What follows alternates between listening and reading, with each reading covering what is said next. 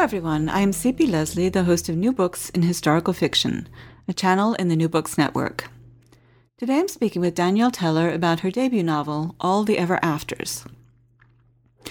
It seems to me encouraging that our complex, ever changing world has sparked a willingness to look beyond the simple tropes of the fairy tale and explore the hidden stories of characters previously regarded as wholly evil or wholly blameless.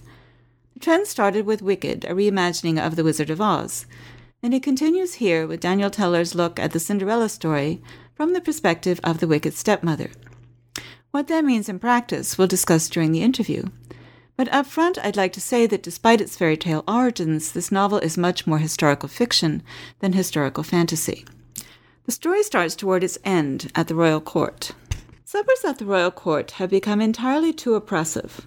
It isn't just that they are interminable, or that we must adhere to the newest fashions, the face powder, our hair tortured into great bejeweled ram's horns, the silks with sleeves so tight that it's impossible to raise one's spoon to one's carefully tinctured lips. No, the worst is the gossip, the sinister buzz of wasps ready to slip their poisonous stingers into whatever tender flesh lies exposed. This evening I was ordered to sit next to the Earl of Bryston, a pompous half-wit who has rarely been to court. He presides over some god-forsaken swamp in the north, and he seems to believe that his family's long history of loyalty to the crown gives him the right to opine on the behaviors of the royal family.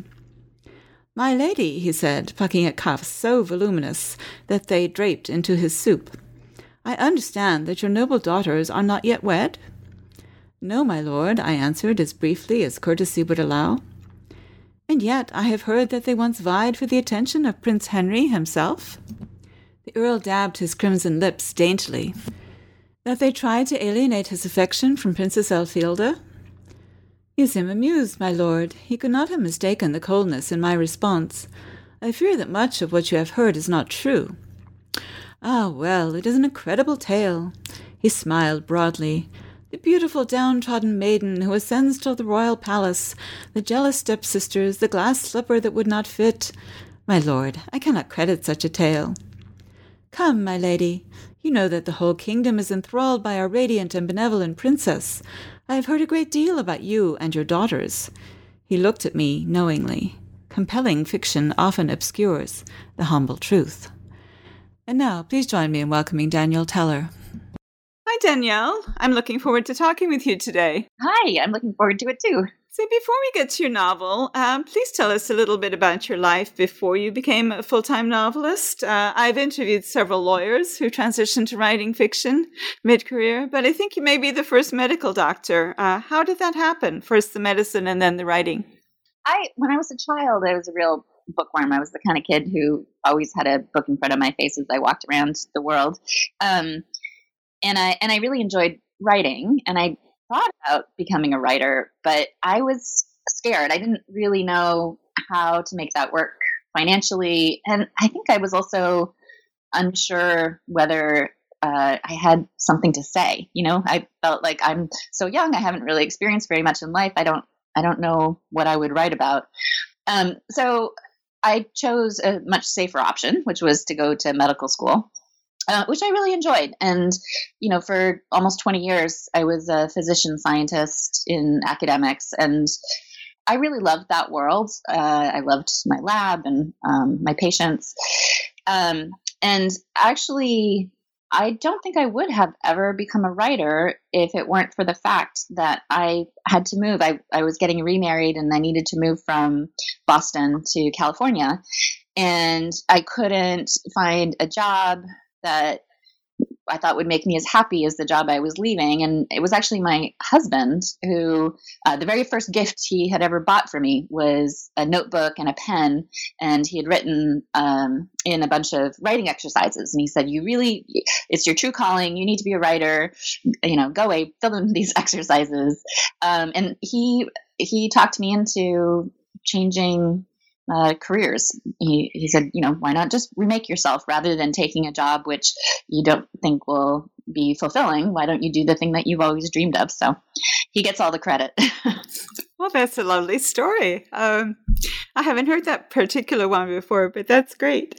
So, how did you get there from that point when you decided you were going to write uh, to being published?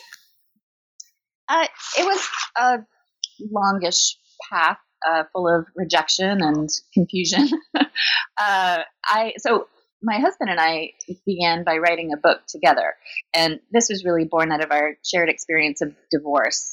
We started talking about our our attitudes, which were um, a result of sort of society's attitudes surrounding marriage and divorce, and realized that nobody had written uh, on this topic. And my husband was like, "Well, why don't we write a book?" And I said, "That's crazy. why, why, would we do that?"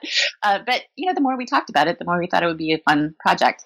Um, so that was where we got our start, or I got my start in writing, and um, and then I began to write columns at first to just to try to get the word out about the book, uh, and then because I enjoyed doing it, um, and all the while I was working on my novel, and it was a lot like dating. I found when it came to the novel, uh, the agent that we had for our first book wasn't interested in the novel, and um, it took a couple of inquiries till I found somebody who was, and he was very passionate. He was just, I, he just said, I just love this so much. It's such a perfect story.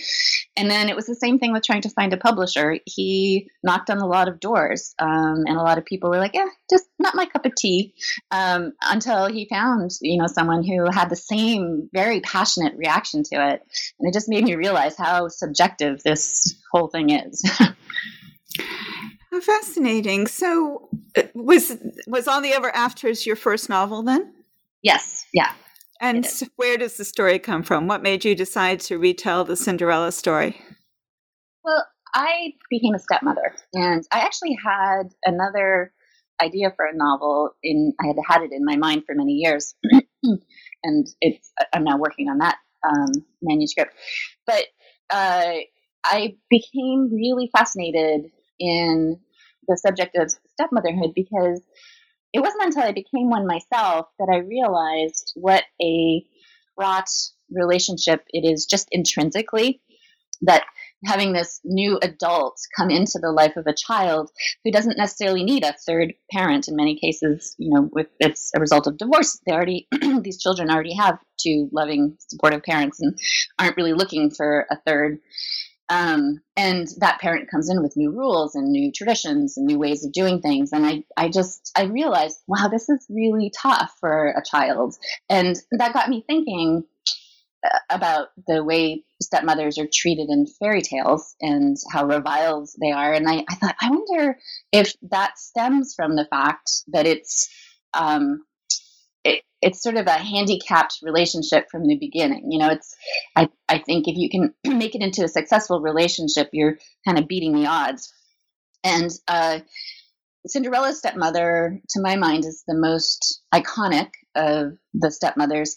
And also, um, you know, a lot of these stepmothers in fairy tales are actually murderers. And I couldn't really get behind you know, trying to rehabilitate someone who actually wants to murder children. Um, so it was also just the best story for me to work with to try to make her a three dimensional, relatable character. You do an excellent job. Um, and not only with the characters, but your story itself is set in a medieval England that feels very real. Um, as I mentioned in the introduction, although in a sense it's historical fantasy, it's really much more historical fiction because you know, even though there aren't specific dates um, or even specific places, the, it's clear that you put quite a lot of um, work into recreating, say, England in the High Middle Ages, 13th, 14th century, something like that. How did you develop that setting and how much research did you need to do for it? I began by reading books about medieval life, a life in the village and life in the castle, just to get background on um, how people live. It was really interesting to me uh, that there there are a lot of questions about how the lower classes lived because records survive that document the lives of the wealthy, um, you know, the royal families and everybody else uh, in the upper echelons. But um, not much was written about or certainly by the peasants who were largely illiterate. And so uh, some of it is guesswork as to how people actually lived back then. But yeah, I, so I started by reading these books, and you know, the internet is such a wonderful resource. When I had specific questions, I would look up. You know, I could go to YouTube and get a tour through a medieval manor, and it's just amazing what's available now. Yeah, it really is. Um, the pictures alone are worth, um, you know, they save hours of time. Yes, yeah.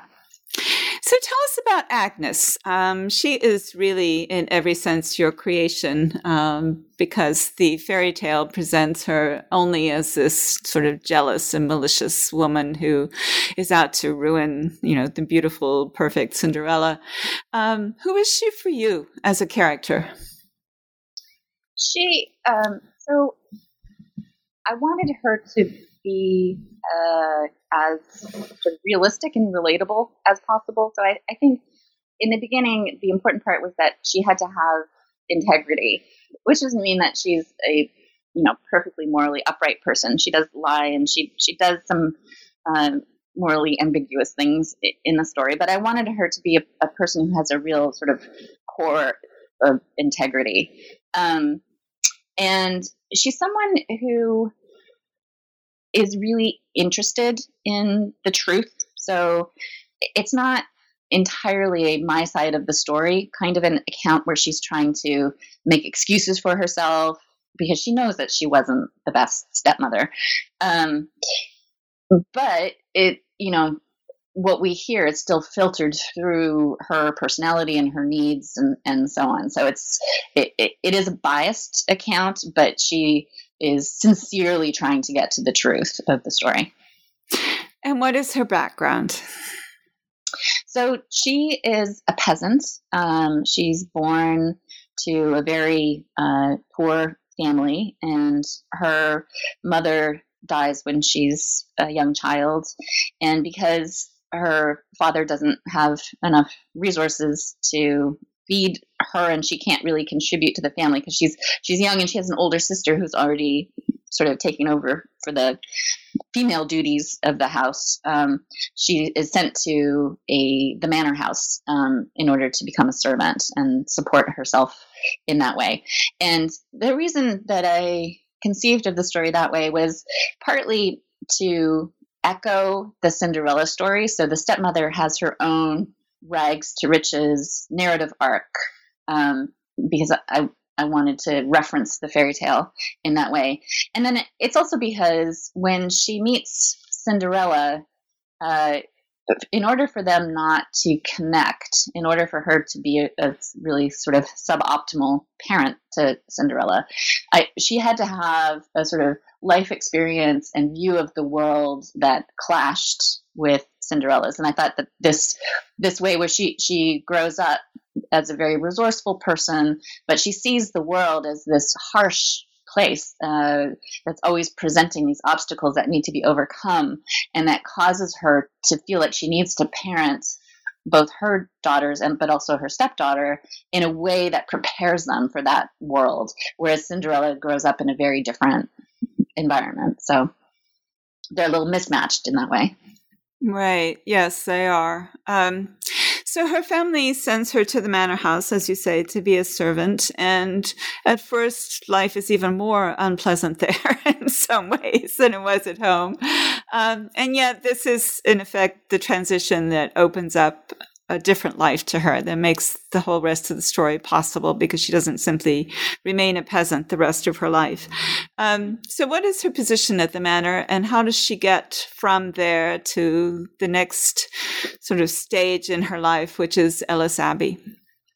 So, she is the uh, assistant to the laundress in, at the manor. One of the things I learned in my research that surprised me was that even the roles of servants were very restricted for women. So there were just so few options for women in, in that era.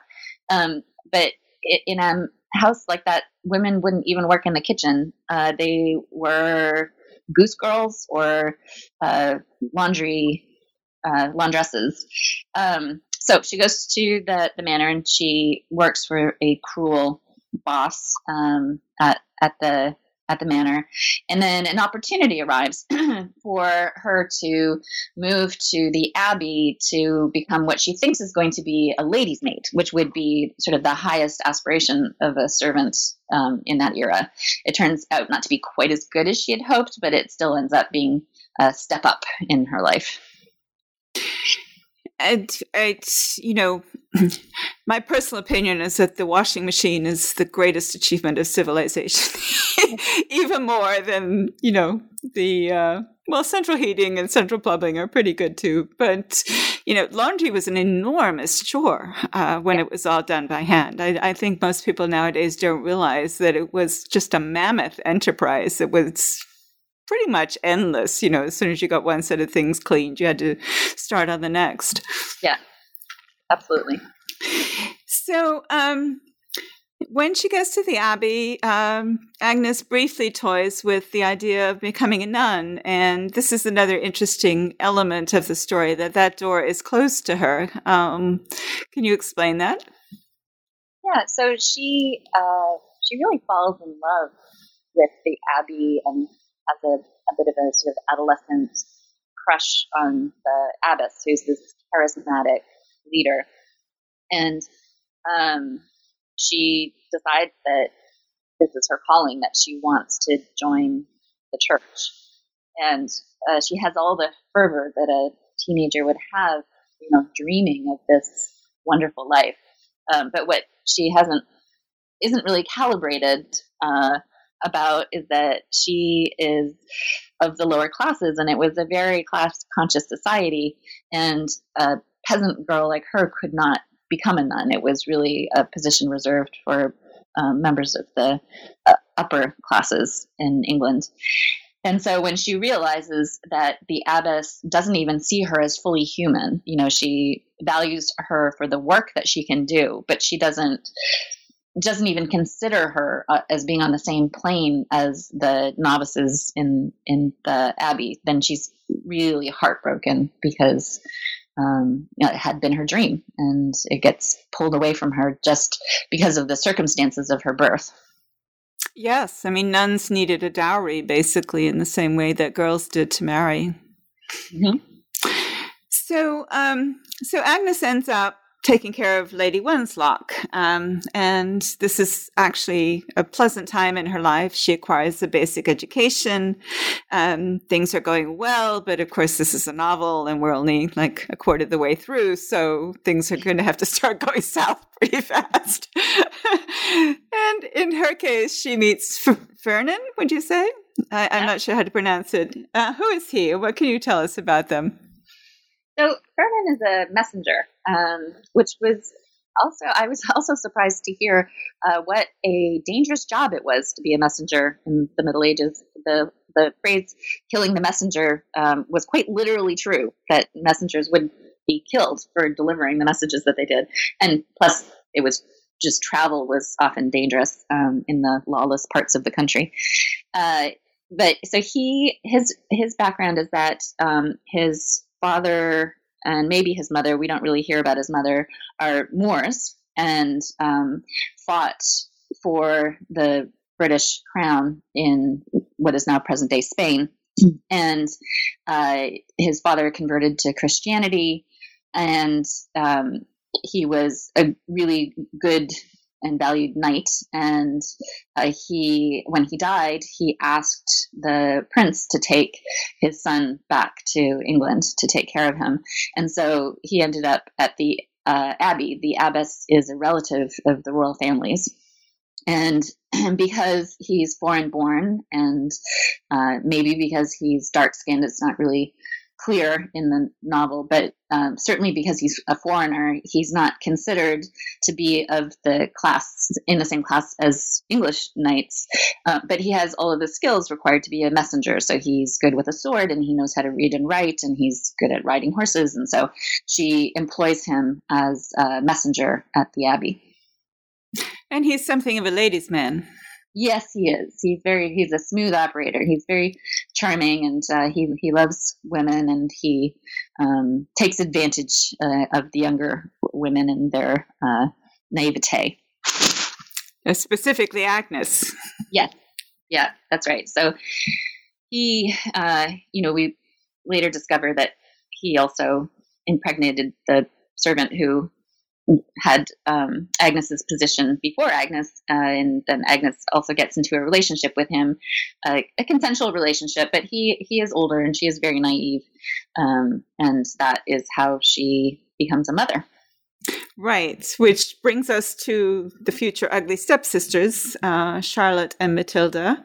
Um, and in fact, they are lovely girls, um, not necessarily in looks, but in personality as you portray them. Uh, they're quite different in their styles, and their ugliness has understandable medical causes. Um, so give us a sketch of them as individuals as well as their relationship with each other and with Agnes. And I don't know if you could say that they really have a relationship with their father, but he is around every so often uh, while they're small.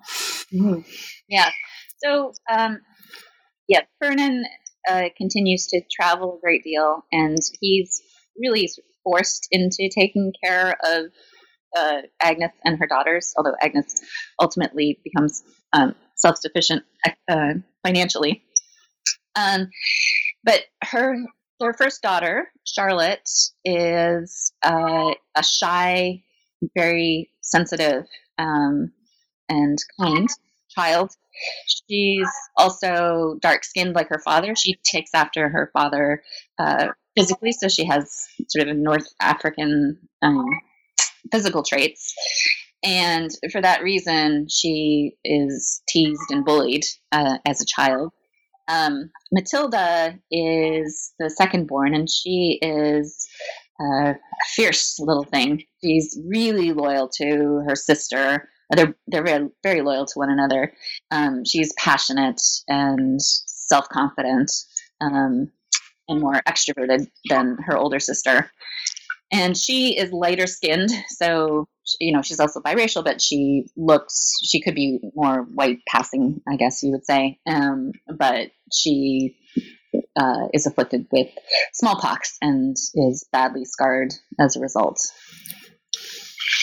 so how does agnes come into contact with ella the future cinderella uh, how does she become the wicked stepmother so um, she is ultimately after she's built this business for herself. She she builds a, a brewery and does quite well for herself. But um, at the death of Fernan, who's her common law husband and not legally recognized as her husband, she loses everything because um, she couldn't inherit the property as a woman and as someone who was not born free. You know, she was born to a serf. And so she's forced to return to the manor uh, that basically owns her. Um, and when she gets there, she has just lost her baby, um, but she's still to smallpox. She's still lactating, and so she she becomes the wet nurse to Ella, who is a newborn infant.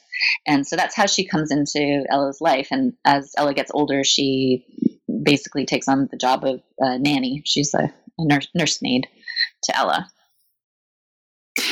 Ella is not an entirely sympathetic character here, um, and neither is her mother, even more. Um, us a bit about them as personalities and how you turned them, because they were caricatures too. You know, they they were all good, all saintly, just as the um, the stepmother is all wicked. Um, how did you develop them as characters? For Ella, who is the more developed of the two characters, she, I was, I was really trying to walk this line of making Agnes a sympathetic character, so she couldn't be a total monster. But I also needed the story to conform to the fairy tale, so she she couldn't be this wonderful parent um, to to Ella. And so I was inspired actually by something that a colleague told me many years ago. She has a son who has obsessive compulsive disorder, and her husband also has OCD. And she was telling me how it's really hard for her as a parent um, to deal with some of the traits of her son, but that her husband finds it very easy. So, you know, if they go off to the zoo and her son has a wet sock and says, I have to go home immediately and get a dry sock, that she'll, she'll just try to reason with him and be like, look, we can't take the whole family back home just because you have a wet sock. That's crazy. And her husband will say, well, no, of course he needs to have a dry sock. You know, a wet sock is completely intolerable. And it, it, it got me thinking that sometimes we are mismatched um, with our children. And it's not that the child is bad or the parent is bad, but it can be a strained relationship. And so I conceived of this idea of Ella not only having this different background where she grew up with plenty, so she she didn't have the deprivations that the stepmother had, um, but also that she's maybe on the autism spectrum. You know, she has these traits that uh, Agnes finds quite off-putting. She she experiences Ella as being really foreign, um, and I I tried to drop hints that not all adults uh, feel that way. You know, her tutor, Ella's tutor dotes on her, as does her father, as does one of the servants. So, you know, other adults actually find her charming and really lovable. But Agnes, because they just don't click, um, she does not find her immediately lovable in that way. Um, so I wasn't trying to turn Ella into a bad person. I just was trying to make her into someone that was not immediately sort of appealing in her personality to the stepmother. And of course, we see her through the stepmother's eyes. So I think that gives the reader you you get her bad attitude toward Ella uh, more than you see Ella from other people's perspective. But but my my goal was not to turn Ella into a bad guy at all. It was just to make her um, into someone that would who would be hard for the stepmother to to click with. And then Ella's mother, uh, I imagine her as bipolar with psychotic features. Um, I, I think that it's important to have more mental illness in novels and films, and you know, it's it's so common, and yet unless it's that subject of the uh, book, we rarely encounter um, mental illness. So I, I, wanted to put it in there for that reason, and also just to um, uh, it uh, show that Ella really did need a good parent, you know, to to sort of up the moral ante um, for Agnes. That this poor child really does need a good, stable parent, and Agnes didn't come through as well as she could have. No, although she comes through better, I think, than Ella's own mother. I mean, I didn't think Ella was a bad person in any sense. I, I thought it was a very interesting portrayal. I picked up the hints of autism or, you know, being somewhere on that spectrum. And I, I thought it made it more realistic. I'm, you know, it's, um, I think I might have had a little trouble dealing with Ella too. Maybe not as much as Agnes because I'm an editor by profession, so I'm sort of OCD, you know, just uh, just by profession. But um, yeah, I thought it. I thought it made it more interesting that that Ella's mother is, um, as you say, she's on the edge of psychosis, or certainly um, bipolar, and Ella herself has some issues, and the father is pretty much an alcoholic, and you know, it's you wouldn't expect a perfect life. Yes, yeah, and it, I bet it's so much like life. I mean, these problems are so common in real world. Right. Yeah, they really are. Um, and it's, I mean, in some ways, they're better diagnosed now, but I think, I mean, they may have been even more common in the past just because people didn't define it as mental illness, you know, unless it was something very obvious. I mean, I think people probably always recognize schizophrenia, for example, but things like mood disorders and um, obsessive compulsive disorder and, you know, ADHD and things like that were just considered part of the spectrum of normal behavior. That's right. And, and I think, um, they saw it through the lens of the era, and uh, you know, for the mother who is bipolar, they had religious explanations for why she was the way she was. Right, exactly. She saw the world. Yeah. So normally we would stop at this point in the book um, because we don't want to give away spoilers, and of course we don't want to give spoilers f- for your book either way, um, either. But I do think that most of our listeners have at least heard the Cinderella story, so and we're just getting to the part that they know, in effect. Um, so I want to ask you to reveal all the charming ways that you fit your story into the fairy tale, you know, the glass slippers and the um, fairy godmother and all of this kind of thing, because that's part of the fun of the book. But uh, do talk a little bit about what kind of challenge this posed for you as a writer and how you came up with your own explanations. I'm assuming it was fun, but if not, you can talk about that too.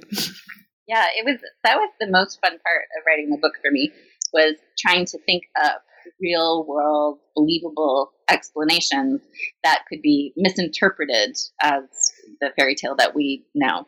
Um, so I, uh, for instance, the you know the fairy godmother um, had to be a very powerful person because she doesn't have magical abilities in, in my story, but um, but she had to be somebody who could really uh, influence Cinderella's life. And so, just thinking about you know who were the most powerful women in medieval Europe, and um, that was really that was really fun for me and dealing with you know the glass slipper because of course you couldn't actually walk in a real glass slipper but um, trying to to come up with ways that referenced the the fairy tale without um, being too heavy handed was it was really fun so, are there any favorite elements or characters from the novel that we haven't mentioned? Uh, Prince Henry, for example. Um, anything at all?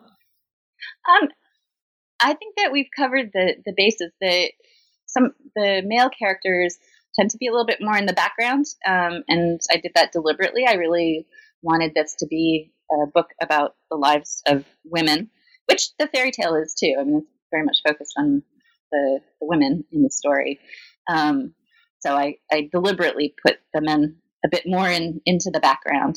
Um, no, this is just the story of uh, of Agnes, as she says in the beginning, she only has her own story to tell. So, so what would you like readers to take away from all the ever afters?